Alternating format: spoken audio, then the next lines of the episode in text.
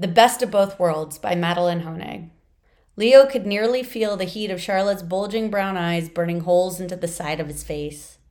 She leaned forward, ready to attack like a lion to its prey. He was not going to give her the satisfaction of him looking back at her. I don't understand what the issue is. Leo picked up the remote and slouched down on the couch. You don't understand what the issue is? Charlotte's eyes got bigger. You don't understand what the issue is? I'll tell you what the issue is. You have a text on your phone about how great last night was with heart emojis. Yeah, so? Leo was flipping through the channels as if the conversation with his wife was about the weather. John sent that. Leo paused on the football game. He wasn't a big NFL fan, but he liked to check the scores for the sake of his fantasy football team. John sent you heart emojis? Charlotte tilted her head down and looked up at Leo. Yeah, I told you I was with John last night and he sent me heart emojis. Charlotte looked down at Leo.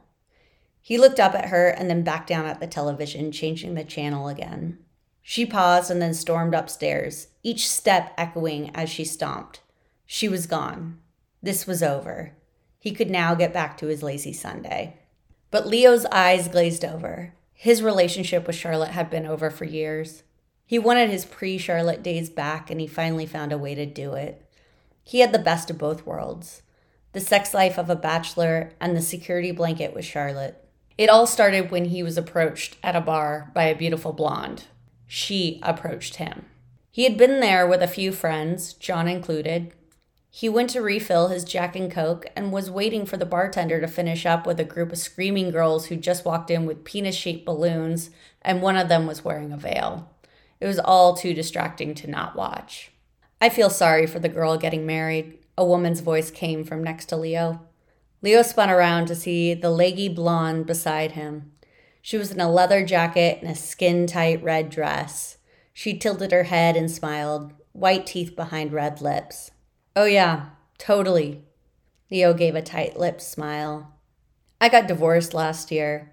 Marriage was a total waste of time. Have you ever been married? No, never. Leo crossed his hands under the bar, slipping his wedding ring off and dropping it into his jeans pocket for safekeeping. Well, don't do it. She put her hand out. I'm Natasha. Leo took her hand. Leo, want to get out of here? It was that easy. Leo told his friends he was tired and heading home. Many of their wives were friends with Charlotte. He wasn't about to give away anything to them while he was trying to figure things out with Charlotte. He saw Natasha regularly for weeks, always going to her house and always removing his ring before he saw her.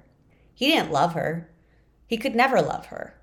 That was not what he was after with Natasha.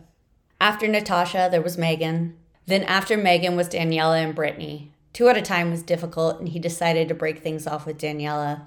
She was nice enough, but the sex was pretty vanilla. He was not after vanilla sex. For over a year, he kept a revolving door of women. Charlotte never caught on, except once.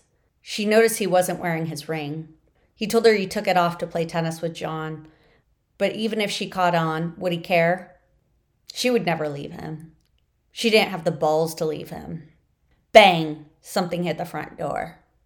Bang! Something else hit the front door. Leo stood up from the couch to see what the commotion was.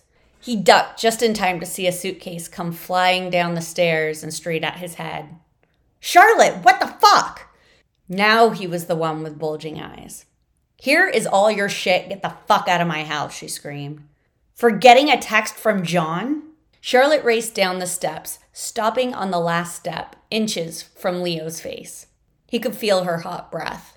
She raised a finger, putting it between their two faces.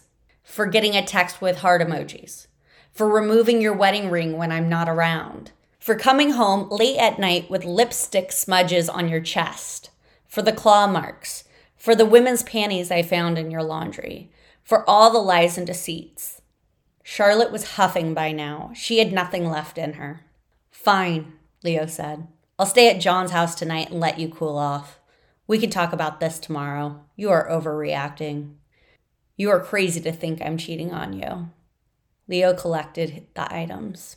Crazy bitch, he said under his breath as he shut the door.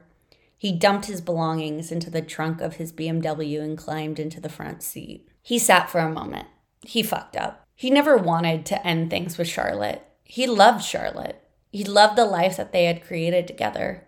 He loved the way she wrinkled her nose when she said, I love you. He loved the way she always made sure he had a late night snack after she had long gone to bed. He loved that she took good care of their three children. He loved that she clearly hated the pit bull he came home with one day, but she made sure he was always fed and walked. He loved to watch her butt as she walked away. He loved the way his heart still jumped a beat when she came towards him. He loved everything about her. He started the car and took out his phone and sent a text. Hey, Alana, what are you up to tonight?